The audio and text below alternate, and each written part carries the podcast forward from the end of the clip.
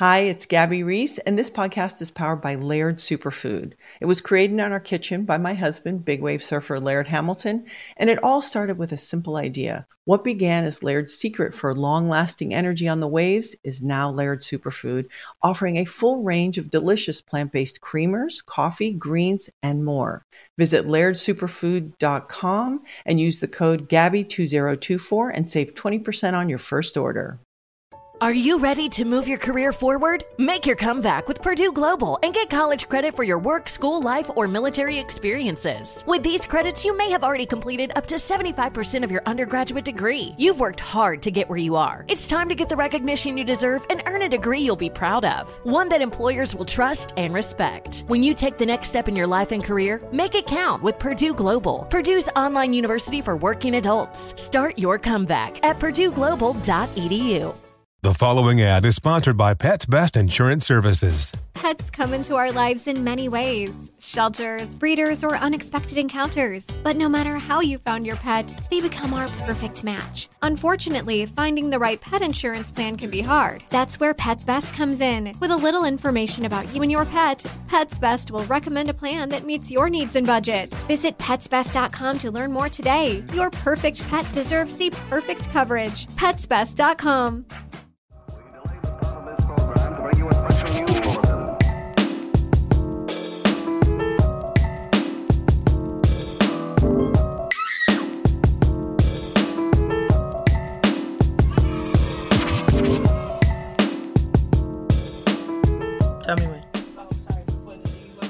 can't see the thing around me. Okay. What's up, y'all? Welcome to Hand Me My Purse, the podcast. I am Mimi Walker, and I will be your forever host each and every single time you tune into this podcast. So go ahead and get comfortable. Get yourself a glass of your favorite beverage, whether that's alkaline water, red Kool Aid, a hot cup of tea with honey, a glass of Cabernet Sauvignon, or Hennessy, and light yourself a candle, some incense, or burn some sage, and just get ready to chill out and have a good time.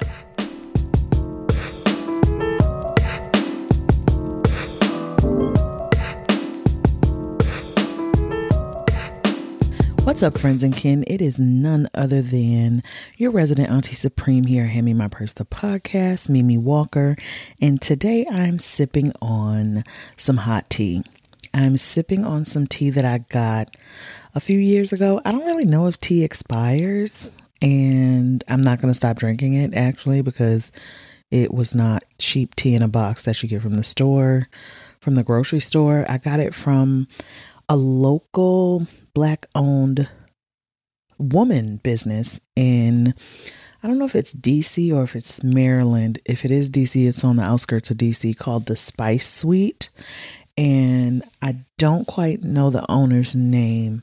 Um, but I do know she's a black woman and I do know that she's doing awesome things. I ended up there because I was helping my cousin. Uh, she was having a pop up shop uh, the owner, the Spice Suite, was having a pop up shop, and my cousin was selling her Ankara headbands, and I was there helping her. And I bought some stuff. I bought some ginger, I bought some herbs, and I bought this tea. And it is a black tea base, and it is a lavender hibiscus tea. It has cinnamon, verbena, rose, cinnamon, verbena, rose, and ginger.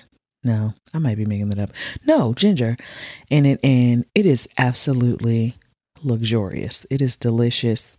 And I'm not a big drinker of black tea, but I bought it because it smelled so good and it tastes exactly how it smells.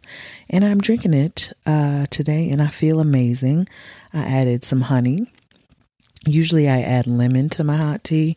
Just uh as a normal practice, but I didn't because I didn't want the tea to be too acidic because black tea can be kind of acidic to me. But anyway, if you are a tea connoisseur or a tea drinker, as I am, give me a shout out uh, on social media because um, I am a fancy tea drinker and a basic tea drinker sometimes because sometimes it's nothing wrong with a nice cup of orange pekoe Lipton tea in a yellow box. I don't do it often but sometimes I do because it takes you back to your childhood when you got sick and your mother or your father or your grandmother or your auntie would make you tea with honey or no.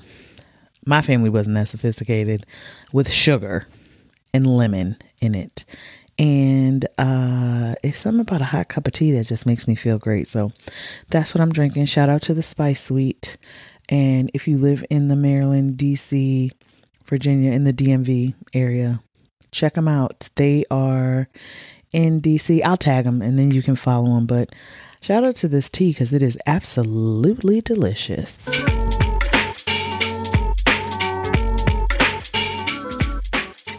So, friends and kin, for today's, uh, I still haven't figured out what I'm going to call this segment. Um, as it stands, it's called Black Facts, but this today is not really about a fact, it's about a discussion. Um, today, uh, today is June 30th. That's when I'm recording this uh, segment. And today, uh, Bill Cosby was released from prison. And uh, that is a point of contention in the black community. And so I saw something that um, struck me on the interwebs. And it was a post that um, Demetria Lucas, if you don't know who she is, Google her.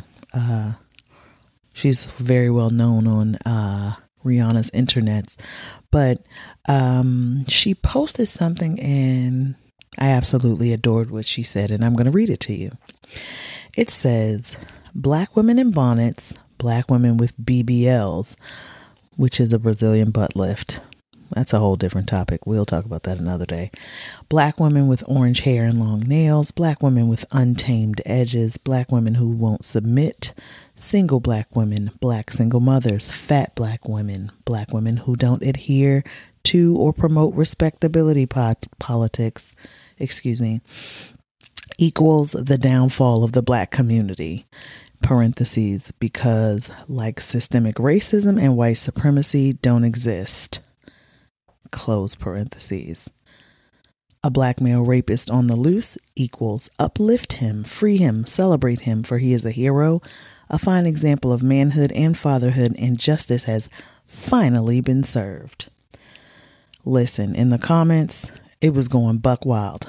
Okay. Not crazy buck wild because I think people know not to really come on her uh, page with that or on her post too much. But, you know, when things like this happen in our community, there becomes um, an energy of a great divide of course, you know, people will say, oh, none of us were there. We don't know if he raped those women, blah, blah, blah, blah, blah.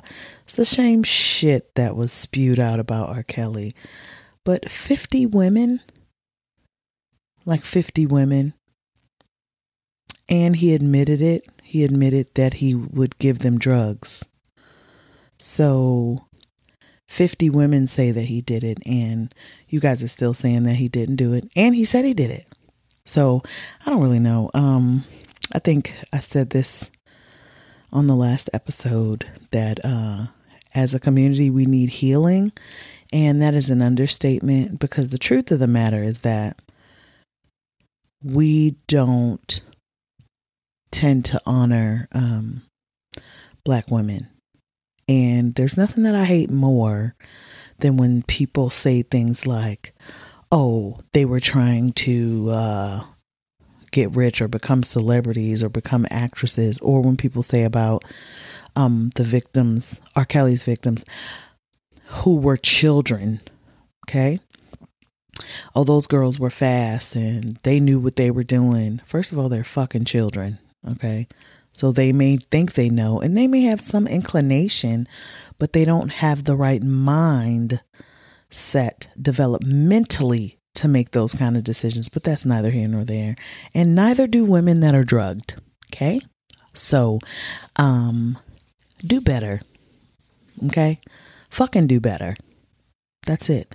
And the whole situation with the bonnets, leave black women the fuck alone. I saw this thing today and this lady was just like, leave us alone.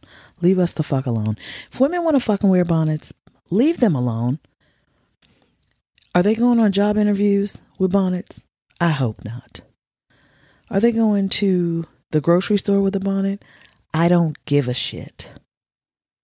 You know, at my school, we don't let um, the young ladies come to school with bonnets on. We also don't let um, kids wear grills or fronts. They have to wear uniform. But that's school. And I think that that is a great way to help them to understand that in certain situations, you don't present that way. Like you shouldn't be wearing a bonnet to work unless you work for a bonnet distributor and you're or you're a bonnet model. How about that? You shouldn't be wearing that to work. So you shouldn't be wearing that to school. L- let the bonnet shit go. Okay? Respectability politics is too much. Just leave black women the fuck alone. Like, leave them alone. Let them be free to do what they want. To have orange hair and long nails. Because people talking about, we ain't even gonna go there, about Sha'Carri. Okay? We y'all gonna leave her alone. So what her hair is orange and her nails are long. Tomorrow her hair might be black and her nails might be long. So what? What does that have to do with how fast she runs?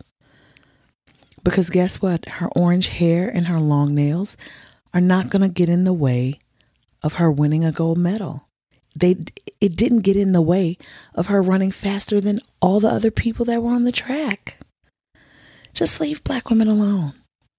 Please. Please. Okay? And black men, please leave us alone if you're not trying to uplift us. And please stop saying that we don't uplift you and we don't provide safe spaces. Cut it out. Okay? I'm done for the day. And I don't care what you say.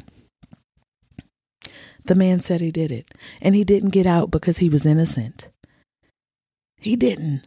Read up on it. Get your facts straight. He didn't get out because the, the court system uh, thought that he was not guilty. That's not what happened here, friends. Okay? Okay. Now let's get into the show.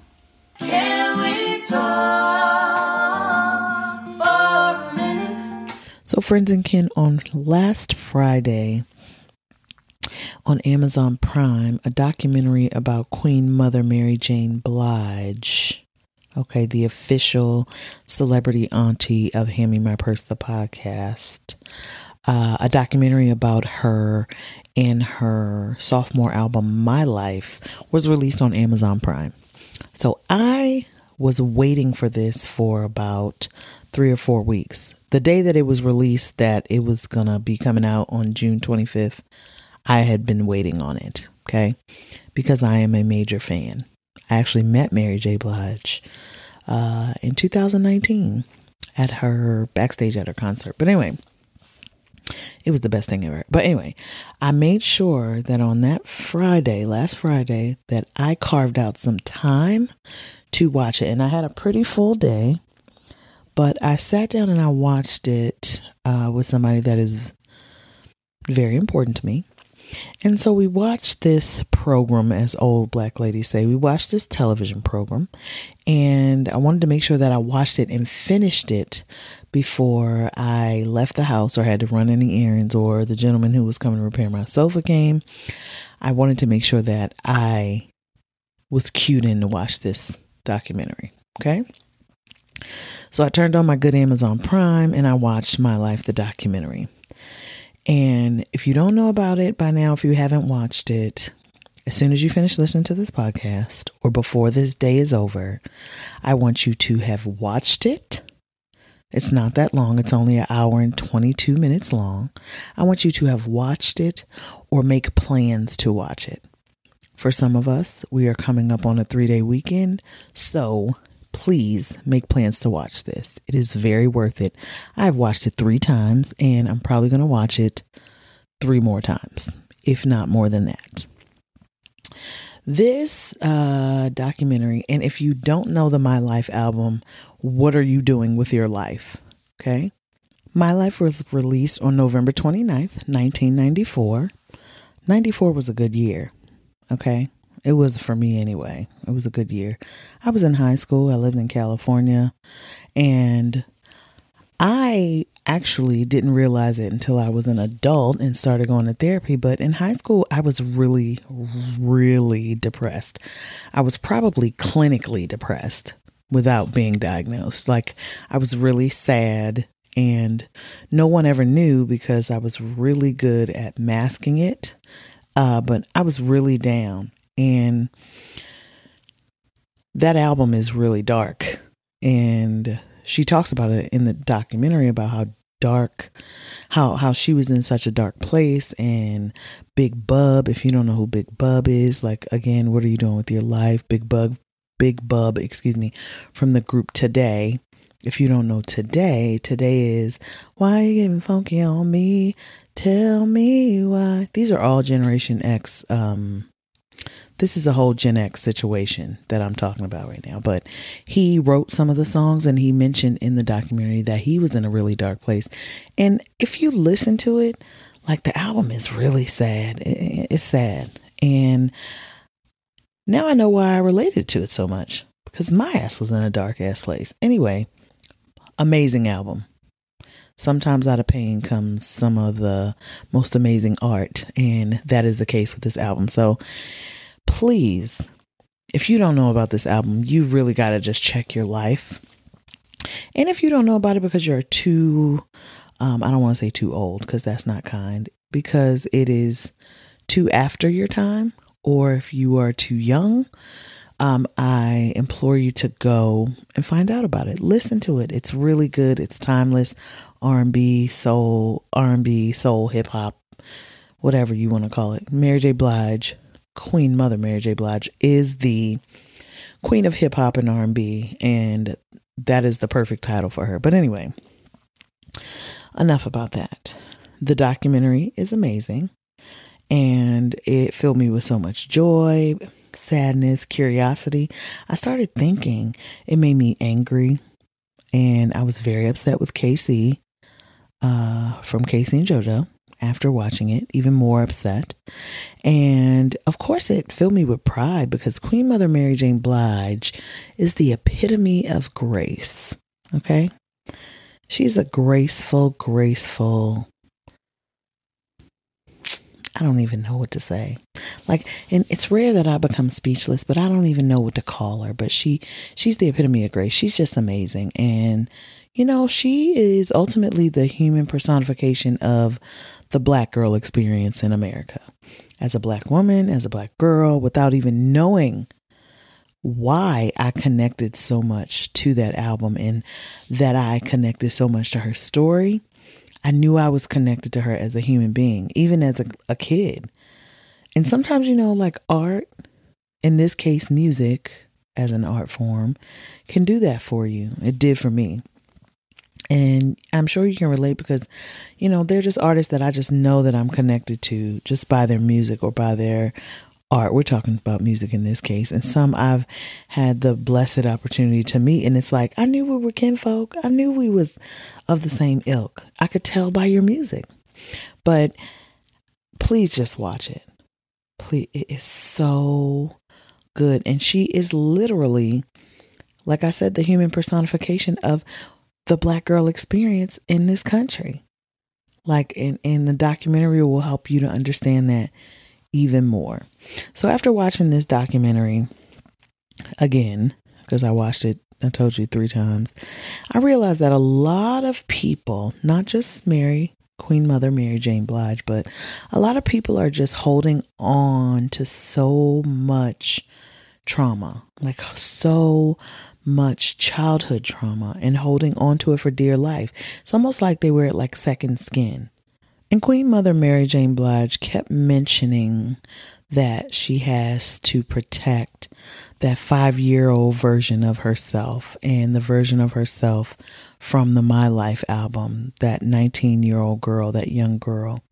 And that got me to thinking what exactly is she holding on to? And what about that baby Mary is she protecting now? You know what I'm saying? Because that was like 45 to 46 years ago. that that baby was there, but now she feels the need to still protect her or protect that part of her. And um, you know, like she's lived for over half a century and in no way, shape, or form, be clear, did this thought process of mine spring from a place of judgment. It was actually quite the contrary. It came from a place of connection and understanding because I started to reflect and look at my own life. And I fully understand that whole mental process.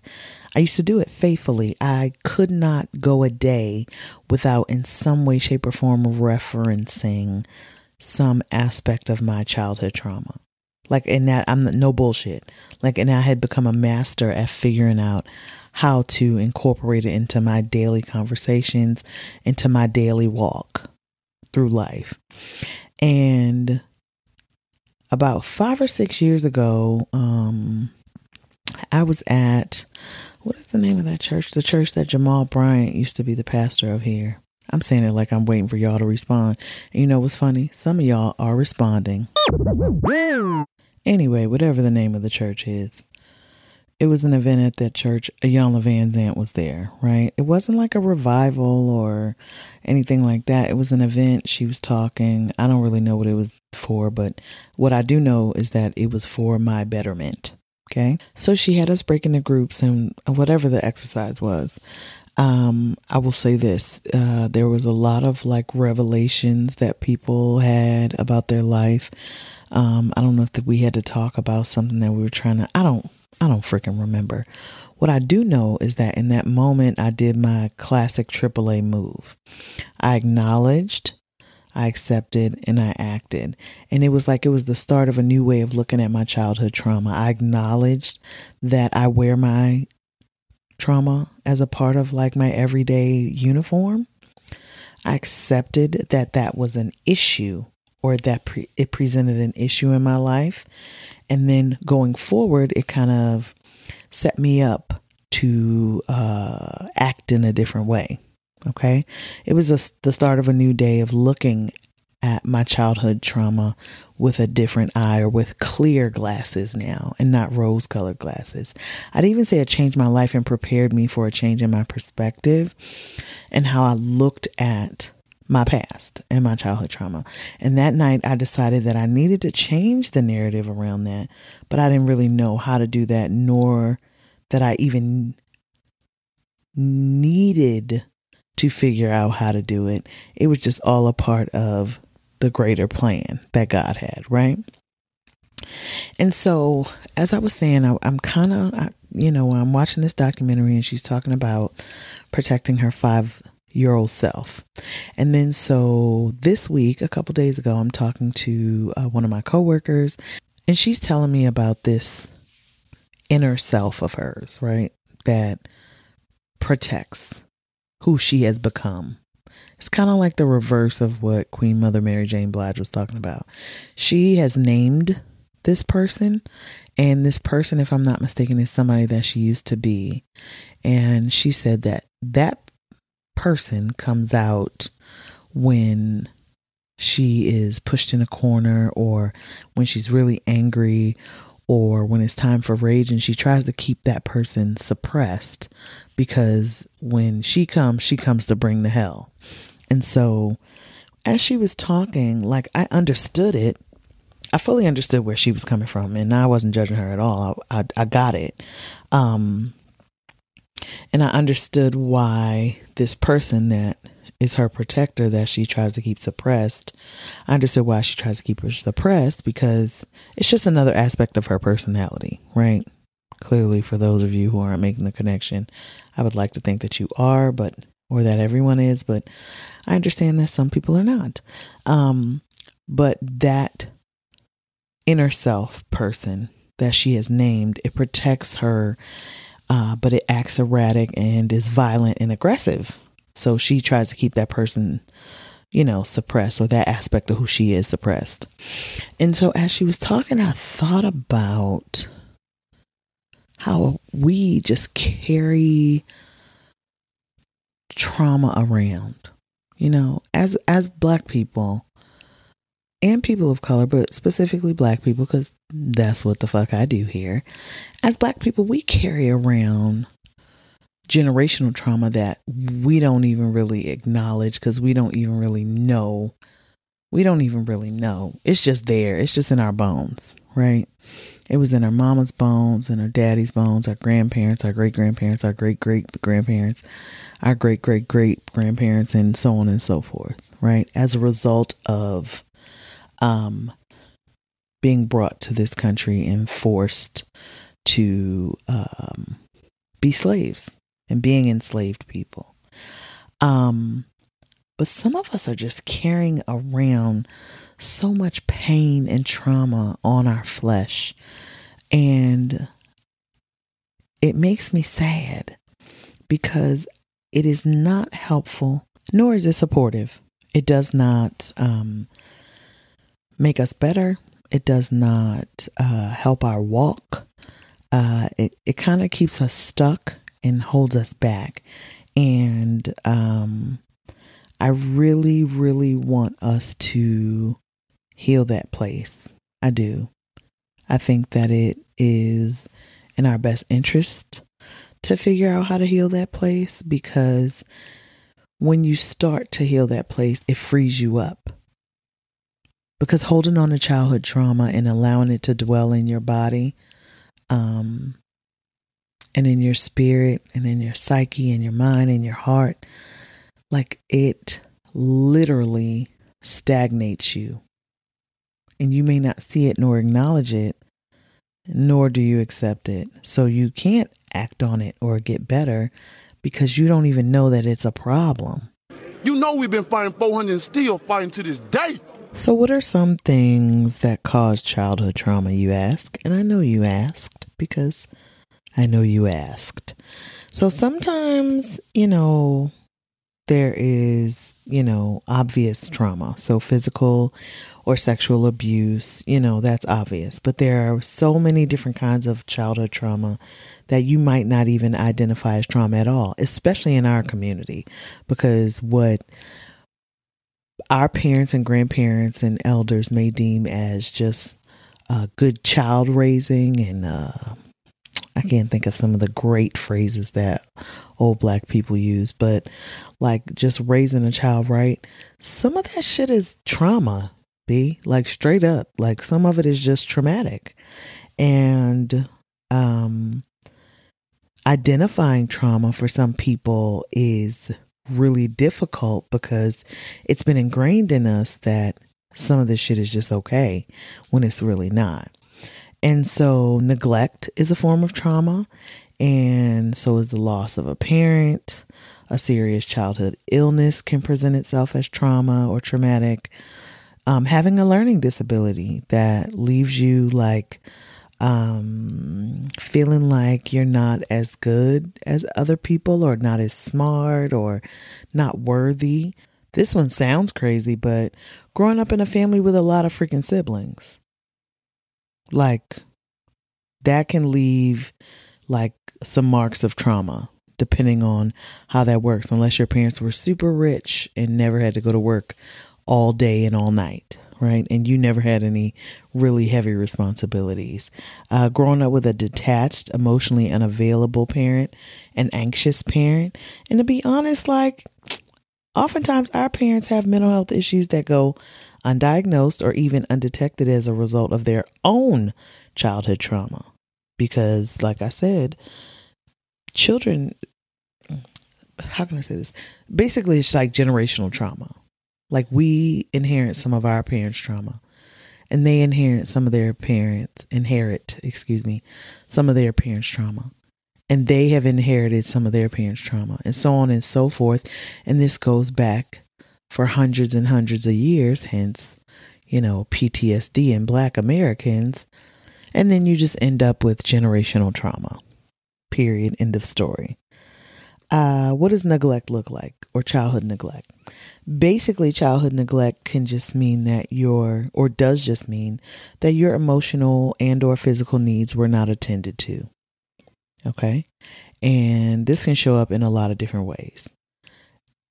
However, you want to paint it, It just simply means that your needs for nurturing and care were not made a top priority.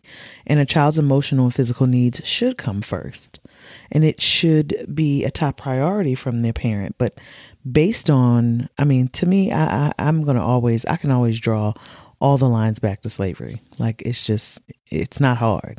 But, you know, if a parent has to work, or if two parents have to work because opportunities aren't afforded to them the same way they may be afforded to their white counterparts, or if they want to make sure that their children eat, or if they don't have the same opportunities for education, or job placement, or transportation, or, you know, so many things, health care, you know, sometimes a parent has to choose between, you know, my child eating, my child having school clothes, and me spending a lot of time with my child because I have to go to work or because the parents have to go to work. But however you want to paint it, it's still neglect, right? And so, whatever the case may be, if your needs for nurture and for care were not made a top priority, like I said, that could be considered a form of neglect. And let me be clear in no way am I saying that all of our parents were perfect, nor am I saying that our parents intentionally um, inflicted trauma upon us, because I don't think that there are many parents who would do that intentionally.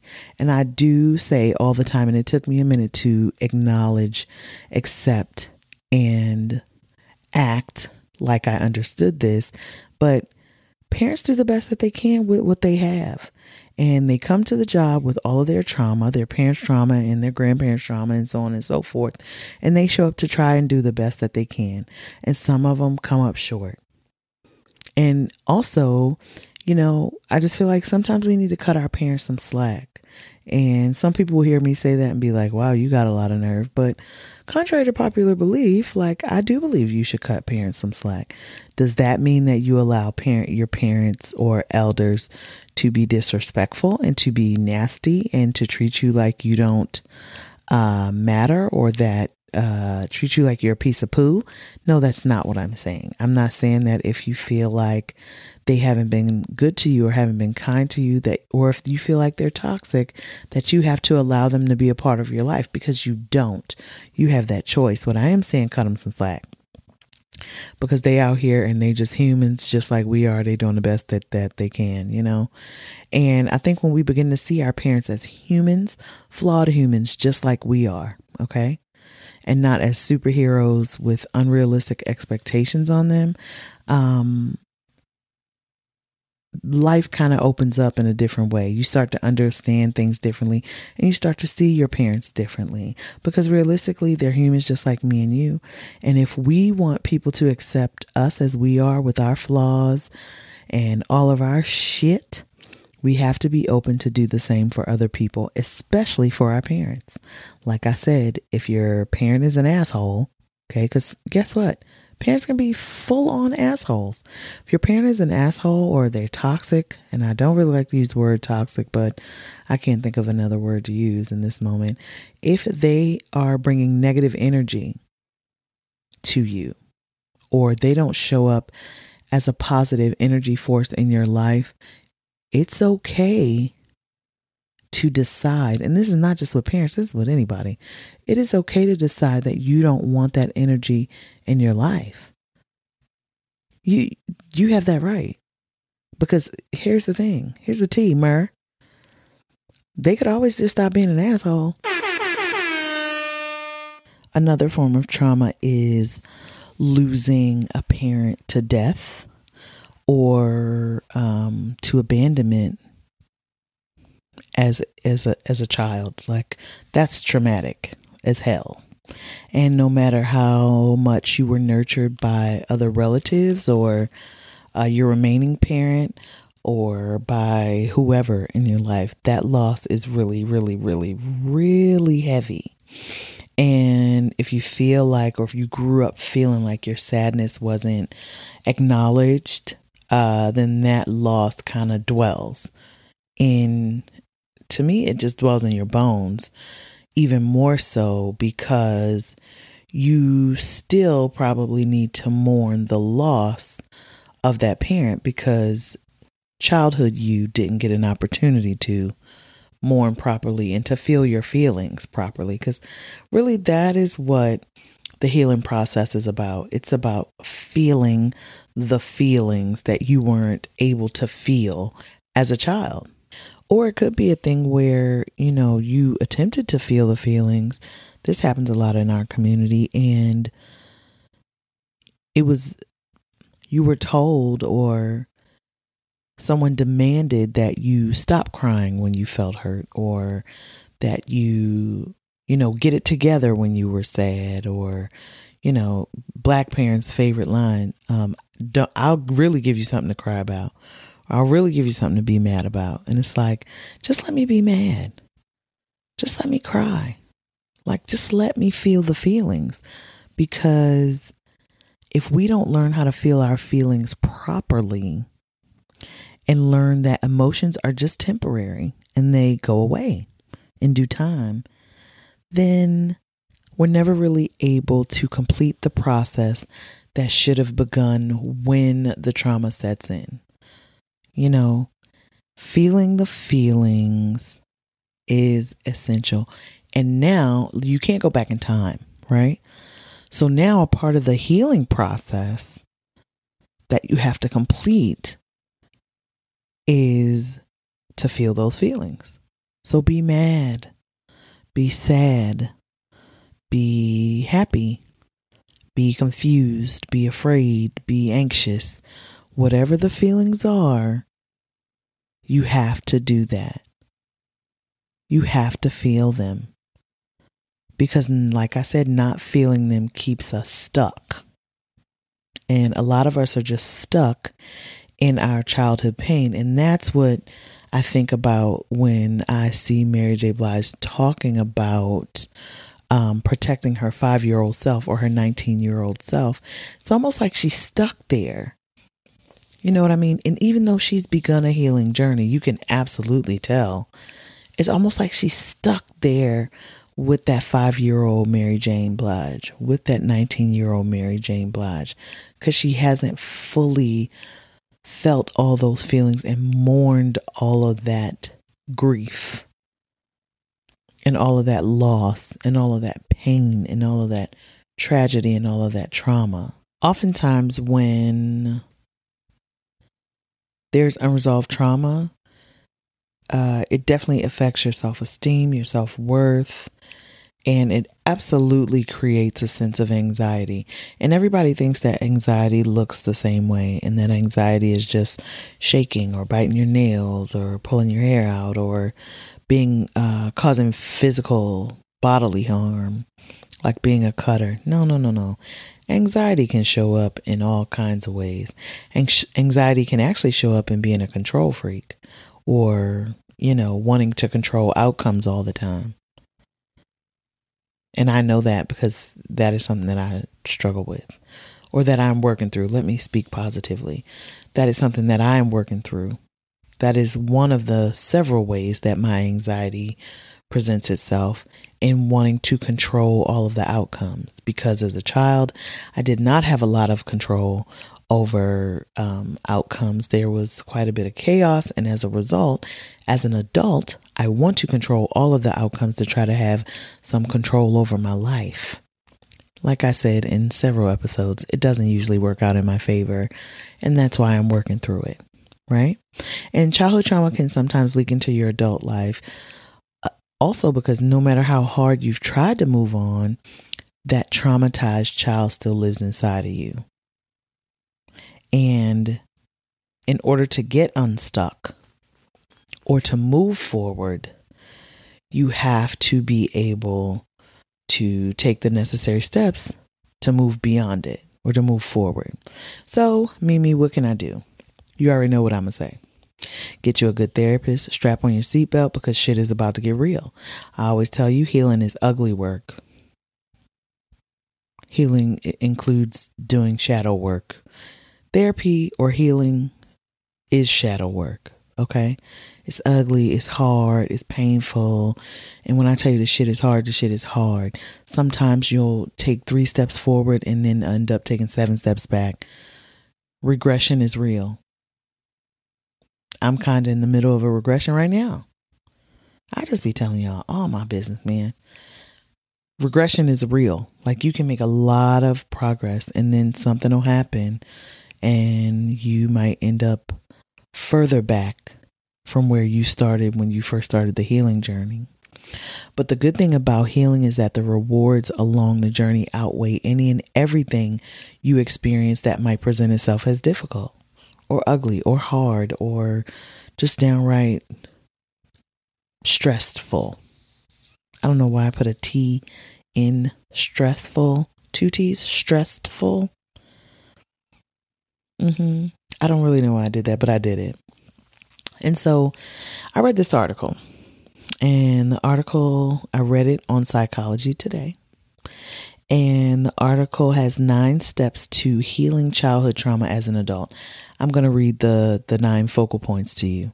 So I'm going to stop for a second. I want you to get out a pen and paper so you can jot some notes down. And when I'm done, I want you to go to Psychology Today, www.psychologytoday.com. I want you to put in your zip code and find yourself a good therapist because you deserve to heal and you are worth the journey. So go ahead and get yourself a pen and paper. And I am going to commence to reading uh, the steps that you can start taking in preparation to heal childhood trauma. This isn't the end all be all. This is just the prep work while you're finding or waiting for your therapist. Okay, so go ahead and get that pen and paper. Okay, so the first thing it says is to ground the trauma, ground it. For this process to work, you must be in your body and in the now so be fully present. To begin, you need to find a quiet place where you won't be disturbed. Sit comfortably with your eyes closed and take several deep breaths, bringing your awareness into your body. That makes me think about Deepak Chopra. I guess all those people say that, bring awareness into your body. I don't really know what the hell that means. I should probably find it out. I have therapy tomorrow. I'll ask. Squeeze and release your muscles and feel the heaviness in your arms. Let yourself feel connected to the ground under you.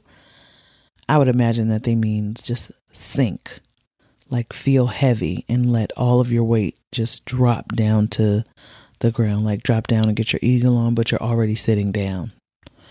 Imagine a stream of energy going from your tailbone all the way down into the center of the earth. Once you feel that you are centered in your body, then you want to recall it or recall the trauma. Think of a situation that you've been upset about recently. Find something that provoked a mild to strong emotional reaction or that would have if you didn't feel emotionally numb. Review what happened in as much detail as possible and imagine yourself back in that time and place.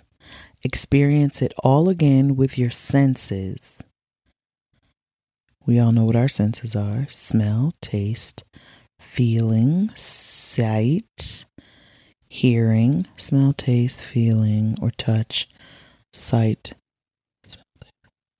and hearing. Yes, I don't know why it took me a long time for that. And when your emotions begin to rise or start to leave you, then you are going to sense it. That's number three, sense it. Continue breathing deeply and spend a moment in quiet relaxation. Then mentally scan your body for any sensations or anything different or any way your body has changed. They call this process percolating. Sidebar if you didn't start singing It's Time for the Percolator in your head when I said that, I question who you are as a human, and I especially do so if you were born before 1984. Okay. If you didn't start singing it's time for the percolator when I said that, who are you really and what, what are you doing with your life? Moving forward. They call that percolating because of the way your emotions start to stir and bubble up inside of you.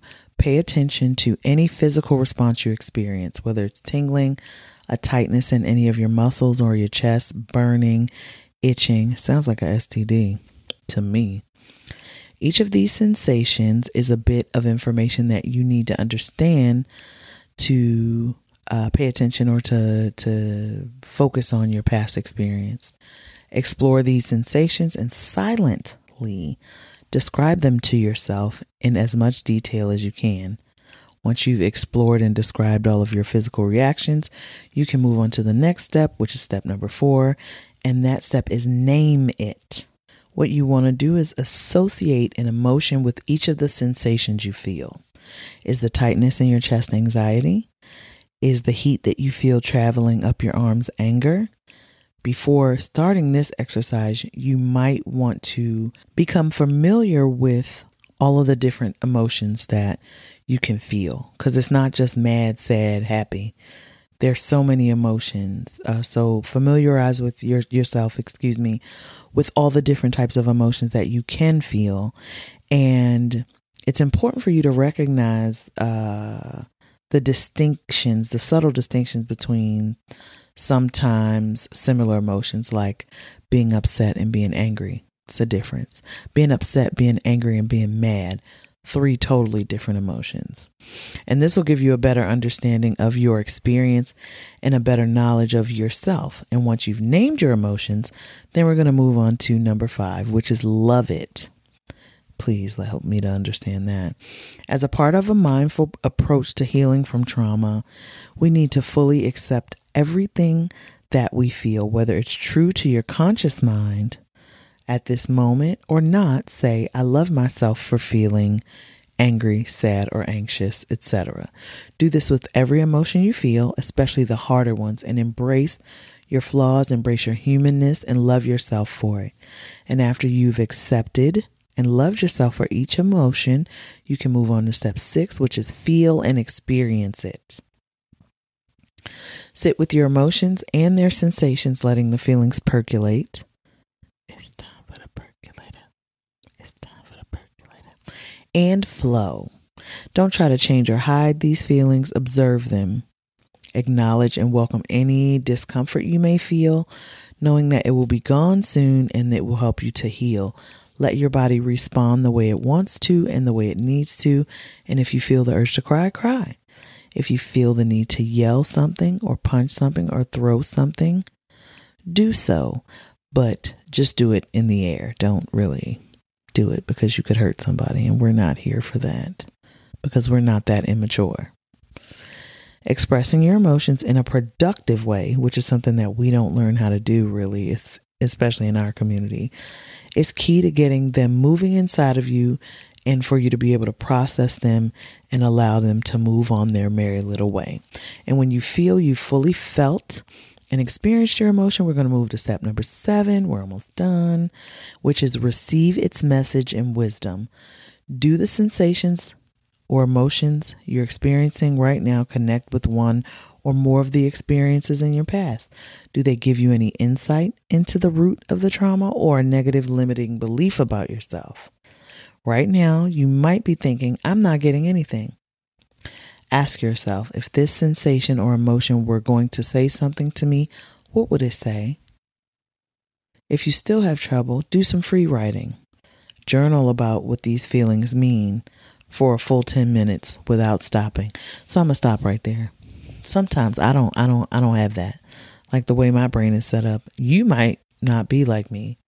I have the uh, attention span of a gnat. I'm literally Dory from Finding Nemo on some other stuff. So I know I can't do that.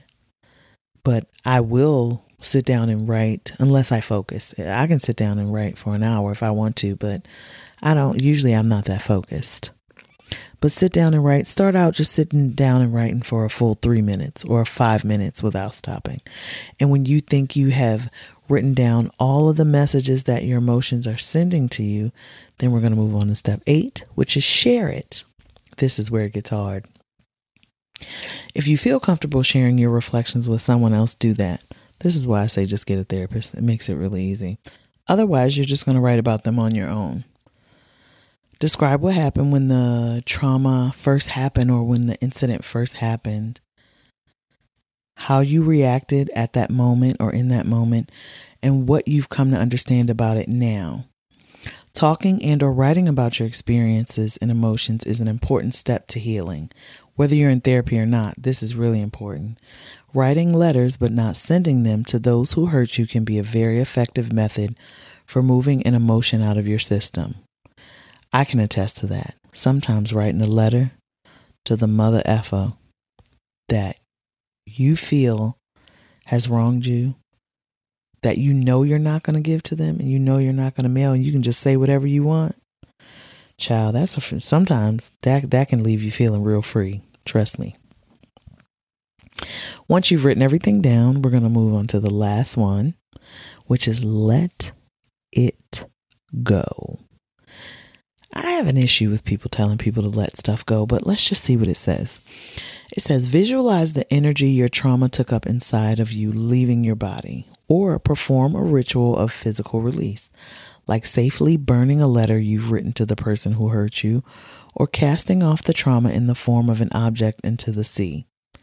I can say with uh, vigor that both of those rituals are really, really helpful both of them.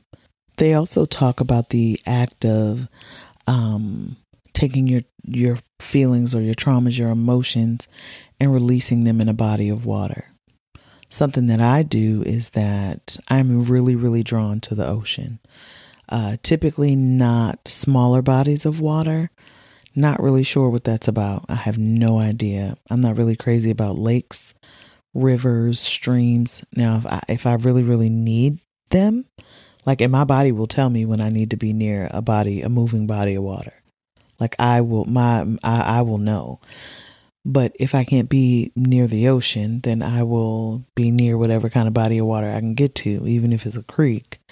But there's something about going to the water and you don't want to pollute the ocean. So please don't write anything on a piece of paper and put it in the water. Please do not. Not the nerve take it with you in your mind, right?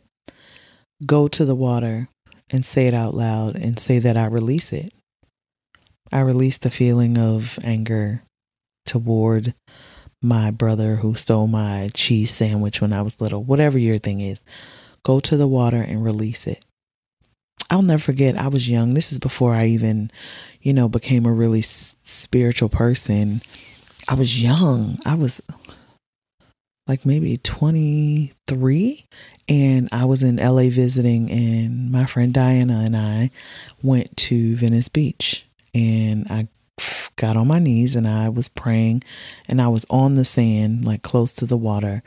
Got on my knees and I was praying and I was talking to God and when I left I felt so much lighter and I think that is when I understood like the connection that I had to the ocean because it was like I feel so much more free now that I've done this. So that is something that you can do. So those are the nine steps to help you prepare um, for healing your childhood traumas. The number one thing you need to do is just talk to a professional.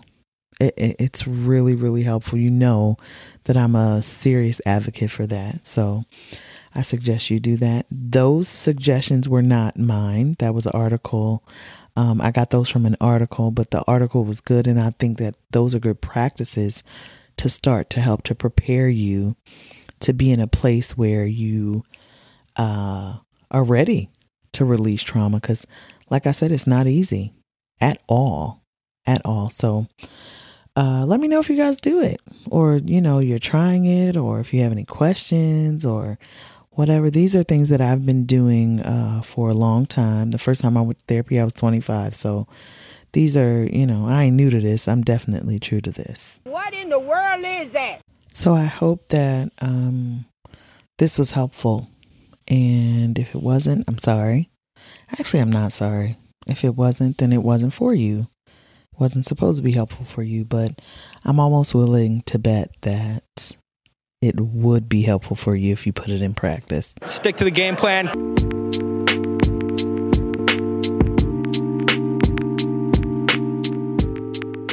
Okay, friends and kin, so today's straight facts comes from Shanice from Greensboro, North Carolina.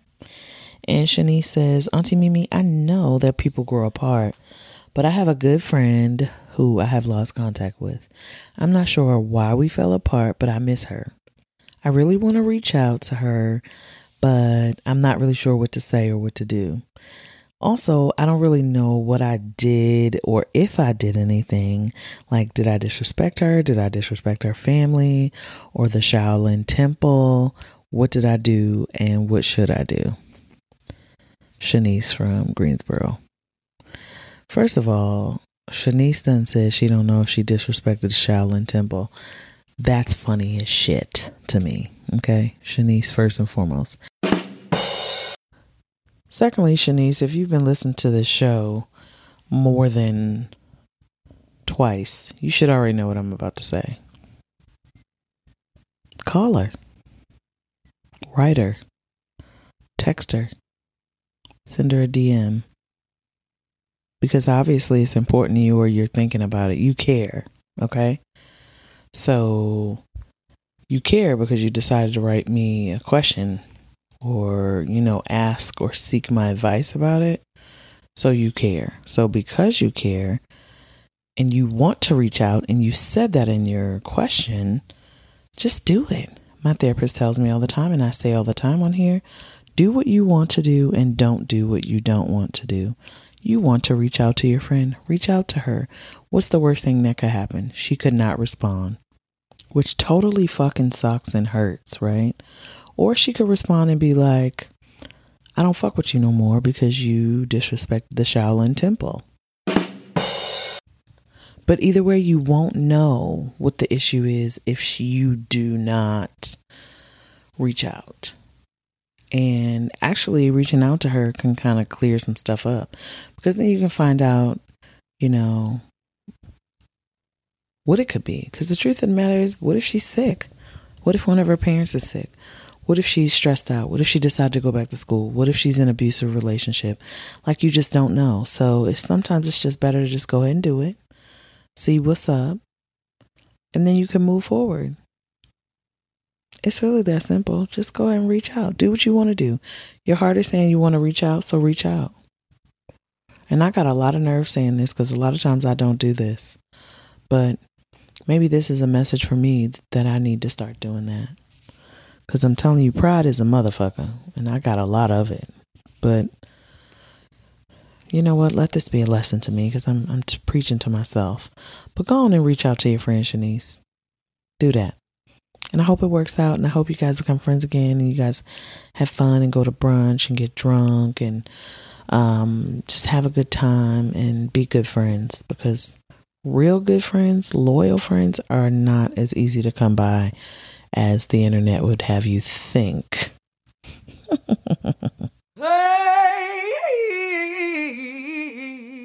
Friends and kin, for today's We Got to Do Better, I found a great quote that went wonderfully with, uh, actually, I found two that went wonderfully for, with, excuse me, today's conversation. And so I found two, and I kind of want to read both of them because, like, why not? The first one is from Auntie Oprah Winfrey. I know her and Gayle said before that they don't want to be called aunties because they're not aunties, but they don't get to decide that. Uh, if the um, masses of black Americans want to call them Auntie Oprah and Auntie Gayle, we will. And they can't really stop us. So in this moment, Auntie Oprah says, and I quote, Living in the moment means letting go of the past and not waiting for the future. It means living your life consciously, aware that each moment you breathe is a gift. That's a good one. I'm going to repeat it for you one more time. Living in the moment means letting go of the past and not waiting for the future. It means living your life consciously aware that each moment you breathe is a gift. Thank you, Auntie Oprah, for that. Uh, it reminds us at the end, which is what I like, to exist in a state of gratitude because although and, and and I'm telling you, you know, whoever wrote that article about trauma, I know they're not black. And I know that they don't go to black church Because the truth of the matter is that existing in a space of gratitude should have been the first thing on that list, if you ask me. I feel like something that has helped me and something that, you know, is oftentimes in our community shoved down our throat is to be grateful, but not to be grateful for anything that anybody else has done. More so, be grateful to your creator, the universe, God, Jesus, Buddha, Allah, a rock, whatever it is that you crystals, you know, a toad, whatever it is, your thing. Be grateful that although you have experienced that trauma or experienced those hardships, that you are still around to tell your story and that you are stronger because of it. And when you heal from that, or you start to heal from that trauma or those struggles, there's a certain kind of freedom that comes along with it that once you get a taste of it, you want it again. The next quote is from Auntie Lena Horne, may she rest in peace. And she said, This this is the this takes the cake.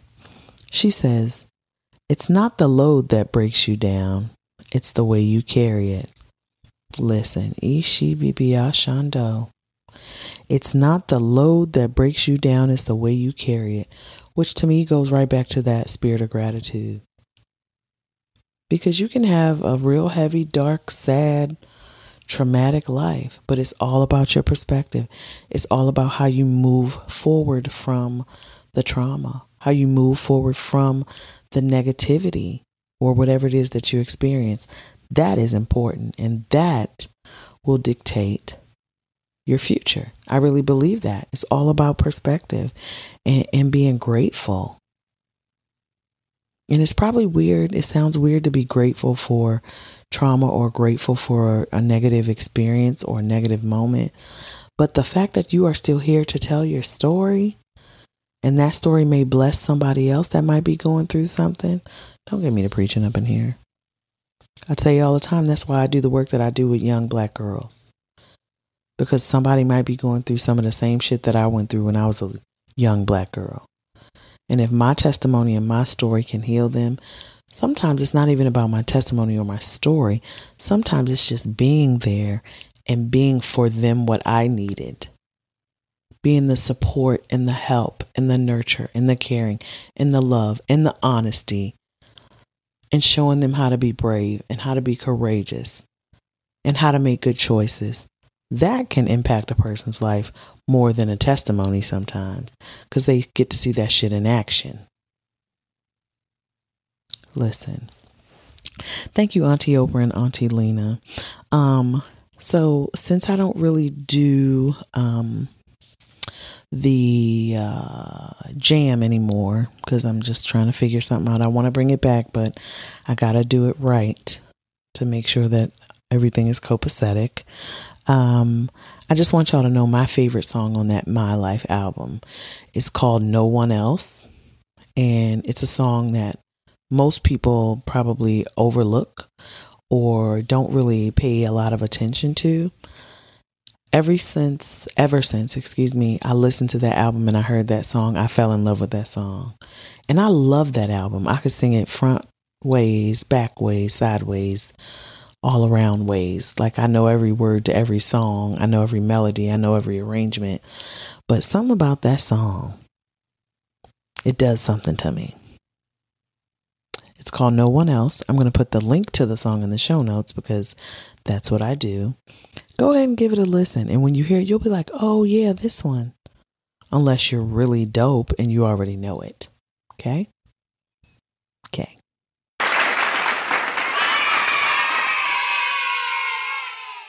Friends and kin, I want to say first, thank you to God because it's what I do. God is supreme, and I recognize and appreciate the grace that God extends to me every single day of my black life. Thank you, God. I'm fully appreciative. I want to thank me for all the hard work, the late nights, the extending of myself, the sacrifices that I make. I appreciate me for doing that, even if nobody else does. I appreciate me and I think I'm thankful for me that I do that. Thank you, me. You're welcome, me. Showing gratitude for yourself is a form of self care, and you know how I get down about self care. So, Whoop, there it is. I'm thankful for my family, my friends, my supporters, and of course, you guys out there listening to this show. I love you guys so much, and I'm honored to share my time and my energy with you. And even though you don't think so, and to share your time and your energy, especially if you keep coming back to listen, because that lets me know you're a diehard, you rocking with me, you loyal, and loyalty is important to me. And I can't wait until the next time we get to do this again. Now, before you move any further or stop this recording, it's not really a recording. No, it is definitely a recording. Hold up. Anyway, just before you exit out of whatever streaming service you're using to listen to this podcast, I want you to stop what you're doing. And if you haven't already done so, scroll up, go click subscribe or follow if that's an option for you on the streaming service where you are listening and get in with the good. Now I want you to head on over to Instagram and follow me at hand me my purse underscore podcast. You can also follow me on Twitter at HMMP underscore podcast and on Facebook, just search hand me my purse the podcast. If you listen on Apple Podcast, Stitcher, Pandora, or any other medium that allows you to do so, please take a few minutes out to rate and review this podcast. I would really appreciate it. Give it a thumbs up. Be sure to share Hand Me My Purse with your friends, your loved ones, and even the people you don't like that much because who's to say that they don't need it or they won't like it or that it won't help them? It'll be your way of doing some good on God's green earth. The best way for people to find out about the show is by you guys telling them all about it. So tell a friend to tell a friend to tell a friend. Also, if you submit a review for the show, your review may be featured on an episode. And let me read the review for this episode. Let's see. This one is from Ty R. Brown. And they say, Man, listen. I love somebody who says, Man, listen, because I say it 80,000 times a day. Man, listen. That's the title of the review. I enjoyed every minute of this. Her voice seemed like we were talking to each other. Sis, because we are. I was speaking out loud, responding to everything that she was saying. Subscribe. I know it's going to be real good. And if I could say so myself, Ty, it is real good. How about that? So, don't forget, subscribe and or follow the show so that you're the first to know when I drop a new episode, which is always the first and the 15th of every month unless there's a break or some of some sort. Follow him in my personal social media, rate and review the show, and tell your friends and your kin about the show because sharing is caring. Show notes will always be available at handmemypurse.buzzsprout.com and usually they're available on all of the streaming services where you listen. I did a random check for them and they're on all of them and most of the links are active in the show notes on other streaming services as well or mediums. And I highly suggest you get into the habit of reading the show notes because that's where all of the links and the information that I give you during the show, you can find the connection to that information in the show notes. Also, the music provided for this podcast was created by and produced by none other than Gloomy Tunes, which is a local music producer. And I want to remind you guys to submit your questions for the Straight Facts segment to hello at handmemypurse.com or send me a DM on Instagram. And uh, they may be featured on featured, excuse me, on a future episode or on social media. Here's another thing I'm wondering. I'm trying to decide if I want to start a TikTok uh, for Hand Me My Purse. I'm probably going to put it, pose it as a question on social media. And I want you guys to be honest and tell me what you think. I'm older. I don't really have the capacity, but I will sacrifice and find the capacity to do so if you think it will be beneficial. So who better to ask to ask than the people who listen to my show? Also, here's something that I definitely don't want you to forget you can expect a brand new episode of Hand Me My Purse, the podcast, on the 1st and 15th of every single month. So, the same way you expected those checks on the 1st and the 15th early in the morning, you already know your girl is going to have you covered on those days. Again, the 1st and 15th of every month on your podcast streaming services such as Apple Podcasts, Spotify, Stitcher, These are for my international friends and kin, and anywhere else you may even think that you can find it. Or you can just go straight to my Buzzsprout website and find it there. I look forward to you looking forward to listening. And I'm out this bitch.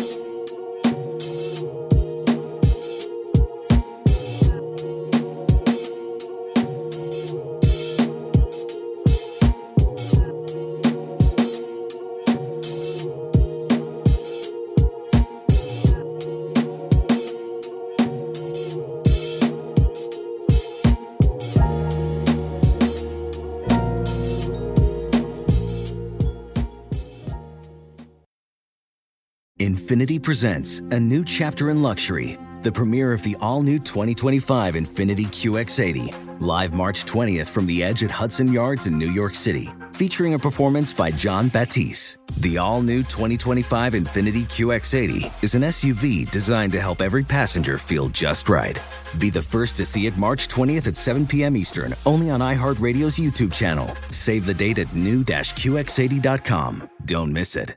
2025 QX80 coming this summer. Today's episode is brought to you by the American Society of Magical Negroes, a fresh satirical comedy about a secret society of magical black people starring Justice Smith, David Alan Grier, An-Li Bogan, and Nicole Byer. As an official selection of Sundance 2024, the American Society of Magical Negroes has been heralded by critics as an uproariously sharp edged satire and a must see. Now playing only in theaters. Visit the American Society of Magical Negroes Film.com to get tickets now. This is Amy Brown from Four Things with Amy Brown. Today, healthier is happening at CVS Health in more ways than you've ever seen. It's wellness destinations for seniors, including select locations with Oak Street Health and CVS Pharmacy. It's doctors, nurses, pharmacists, and everyone in between offering quality care and support virtually in person and on the phone. It's in home evaluations through Signify Health and meeting mental health needs through Aetna. And those are just a few of the ways that healthier is happening. To see more, visit cvshealth.com slash healthier happens together. CVS Pharmacy, Oak Street Health, CVS Specialty, Signify Health, and Aetna are part of CVS Health. Eligibility and services vary by location and individual.